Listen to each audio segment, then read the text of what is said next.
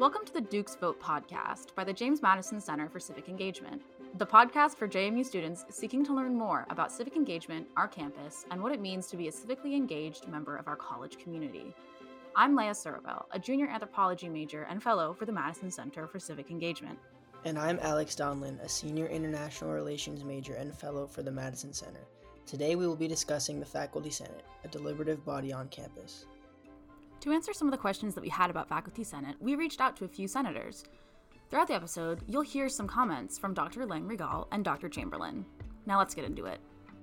Most students likely don't even know that we have a Faculty Senate, which is why we're talking about it today. The Faculty Senate affects the student experience just like every other deliberative body on campus. Here's how Dr. Lang-Rigal puts this it could be more or less direct for students. Everything, I guess, is gonna is gonna affect students, right, in the way that the university is functioning. So some of the issues in the faculty senate are are really about maybe faculty workloads, um, or giving support for adjunct professors who are are um, part time, usually professors, and are paid a lot less than other professors with a lot less job stability. I think we all know that this affects students in a lot of ways and um, and this is always a big motivation for us to improve um, faculty working conditions and and support for faculty in their teaching and research and service because um, we know that it will impact the way we teach and the way what we can do for our students and how much we can be there for them you know in that way. So um, we want what's best for faculty because we know that that's also best for students Faculty Senate website information can be found on the JMU website at jmu.edu/faculty, with links to their constitution, bylaws, roster, and all other information you would need, which is what we used to build this episode. The purpose of the Faculty Senate is pretty self explanatory. Their mission statement reads To represent the faculty in the consideration of all policies that affect the academic climate and direction of the institution. Here's how Dr. Chamberlin interprets this mission.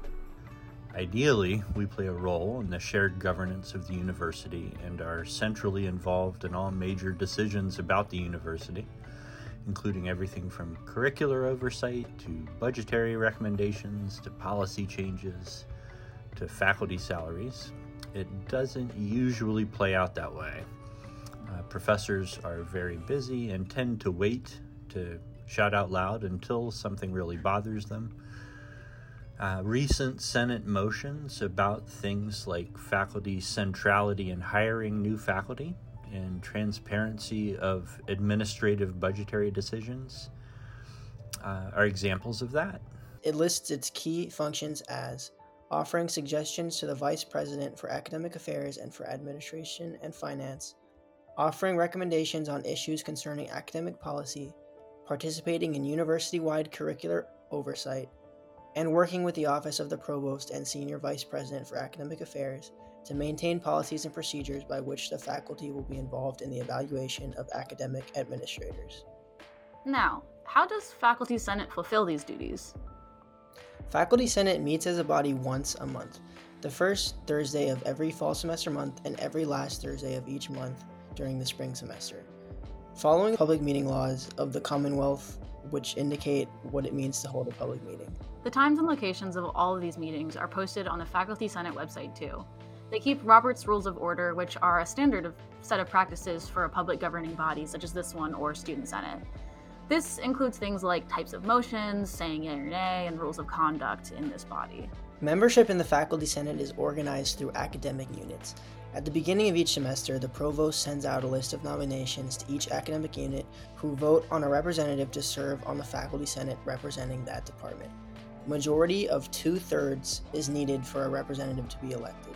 Term lengths for elected members is two years, and no member can serve for more than six years consecutively. Officers are also elected, including Speaker of the Senate, Speaker pro tempore, and Secretary, um, who each carry out essential functions to the Senate. Now, the Senate itself is broken into committees of elected members that control a certain aspect of their decision making. First, the steering committee is made up of the Speaker, the Speaker pro tempore, the Secretary, and the Treasurer, and the chairs of all standing committees, including for part time faculty. Under the steering committee, there are seven committees, including the Adjunct Affairs Committee, Budget, Compensation, and Government Relations Committee, the Faculty Appeals Committee, Committee on Academic Policies, Student Relations Committee, Faculty Concerns Committee, and the Nominations and Elections Committee. Each committee advocates for and recommends all actions relating to their area of interest.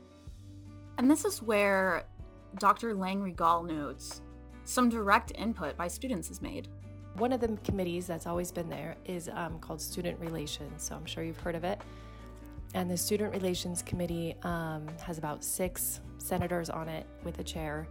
Um, and they meet several times a semester to kind of just see what issues are important to students at the time. Uh, this is where the student um, government representative would come, and this, there is always one student government um, representative um, who attends the, usually the Senate meetings, and so comes to all the Senate meetings. They they don't have a vote, but they can always speak out and bring up issues and, and give their opinion and everything like that. Um, they and so the student government, the SGA representative often comes to the student relation meetings or at least liaisons with them to bring new issues to the attention of the faculty serving on that committee. Now, for the Senate to pass an amendment or resolution. Actually, let's quickly go over what exactly a resolution is and why it's different than an amendment. An amendment, like amendments to the United States Constitution, affects the Faculty Senate bylaws and Constitution. Resolutions refer to everything else that they do. What's most important to remember here is, is that this body does not necessarily vote on rules of law that are immediately enforced, but, but provides recommendations and expresses the perspectives of faculty on our campus to the audience of these resolutions. This can be administration, students, individuals, Joe Biden, anyone. Most of the time, though, it usually involves recommendations to the administration or departments on campus. We don't necessarily have make the final decision on many things, but um, at least with the Senate, we can express and and have a systematic way of representing uh, faculty, you know, desires and wills and and what we want and what we don't want. So, Alex, what does it take to pass a resolution? Thanks for the explanation. It requires a two thirds vote from all voting members of the Senate. If this number is met, then the resolution or amendment is passed. However, the effort for the Faculty Senate does not end here. After a movement is made, the Speaker of the Senate will assign responsibility of it to a member of the Senate. This member will, from here on out, be responsible for keeping tabs on the movement and updating the rest of the Senate on its effects, and may even propose changes to it if deemed fit. At the beginning of each academic year, the Speaker will review all unresolved motions and reassign responsibility if needed. Here's Dr. Chamberlin describing what a usual Senate entails. The motions might be quite important, uh, but they're usually squeezed into the last half hour or so of a Senate meeting, uh, the first hour of which is usually filled with lengthy reports from people like the Speaker and the Provost and the heads of all the various subcommittees. Uh, so something will be introduced one month, maybe debated the next month, uh, maybe amended and voted on in the following month. To close out this episode, we asked Dr. Chamberlin and Dr. Lang-Rigal to reflect on what they wish students knew about Faculty Senate and maybe one initiative that they wish students knew more about. Here are their responses. So, how does the Faculty Senate impact the student experience? Uh, it should impact it much more than it does uh, which is not to say that uh, faculty are not deeply concerned about the student experience at JMU. Uh, they are. Um, faculty take up almost constantly uh, major questions of student well being, uh, student diversity, student concerns related to things like sexual abuse and racial hostility. A lot of this gets discussed outside the Senate. Uh, and faculty uh, do do the great bulk of advising at JMU, so that is is a significant amount of, of effort we spend on helping students not only learn but uh, navigate the uh, the university uh, universe. Faculty senators have introduced and advanced lots of initiatives about uh, issues recently, including calling for improvement of campus wide mental health resources, uh, supporting students who are also parents and caregivers, supporting reform surrounding sexual assault and harassment experienced by students, upgrading the Office of Disability Services, and, and much more. Uh, one thing that the Faculty Senate has done that, that I would like students to know is that uh, in addition to some of the motions just mentioned, uh, we just voted almost unanimously to donate most of our budget from faculty dues, uh, which is in the neighborhood of $10,000, to support the JMU food pantry and uh, directly aid uh, students at JMU who are dealing with food insecurity issues. And every year we donate um, several thousand dollars to student um, kind of purposes. Um, usually in the past, it's been scholarships for students, different student groups. Um, this year, we have voted to uh, give $10,000 to the pantry, which is a food pantry um, with the purpose of meeting students' basic needs. And so the money we generate um, in our dues, so faculty pay $5 dues each year. Um, so if each faculty member pays five dollars dues, that's why we have several thousand dollars in our in our funds. We use our funds also um, for bereavement. Um, so to show bereavement when a faculty member loses someone in their family, they die. So we give them um, a show of support for that moment, and that's also what our dues are used for. But we have noticed lately in years that we have a huge surplus, and so we want that to do something good for the students. So this year it's going to the pantry. Um, also, in the last year, we've uh, the faculty senate has worked on, and I actually I worked on this in a committee in the past.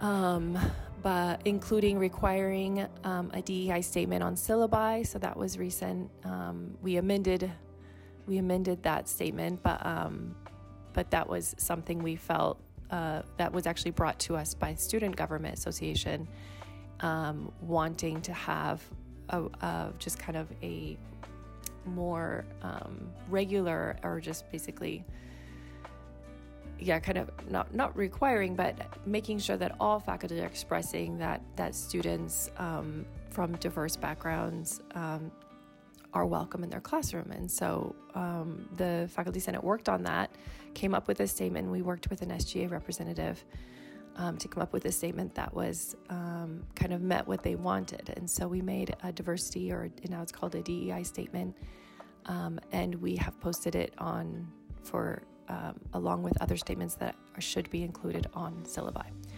Um, also, about a resolution was passed just this last fall for campus mental well-being um, to ensure that there's there's sufficient resources and and to, to, to kind of turn the focus on the well-being of our students.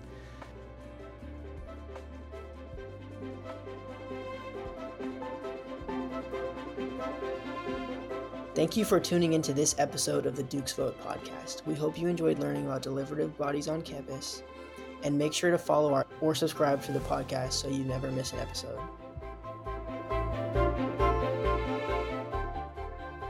Thank you for tuning in to this episode of the Duke's Vote podcast. Editing was done by Leia Surovell, Democracy Fellow for Communications in the Madison Center for Civic Engagement. Production was done by Leia Surovell and Alex Donlon, Democracy Fellow with the Madison Center for Civic Engagement. Randy Budnikis, JMU Director of Digital Marketing, provides syndication for the program. Be sure to follow us on social media. You can connect and engage with us online at JMU Civic on Twitter, Instagram, and Facebook. Learn more about the James Madison Center for Civic Engagement at James Madison University at jmu.edu/civic. We'll see you next time.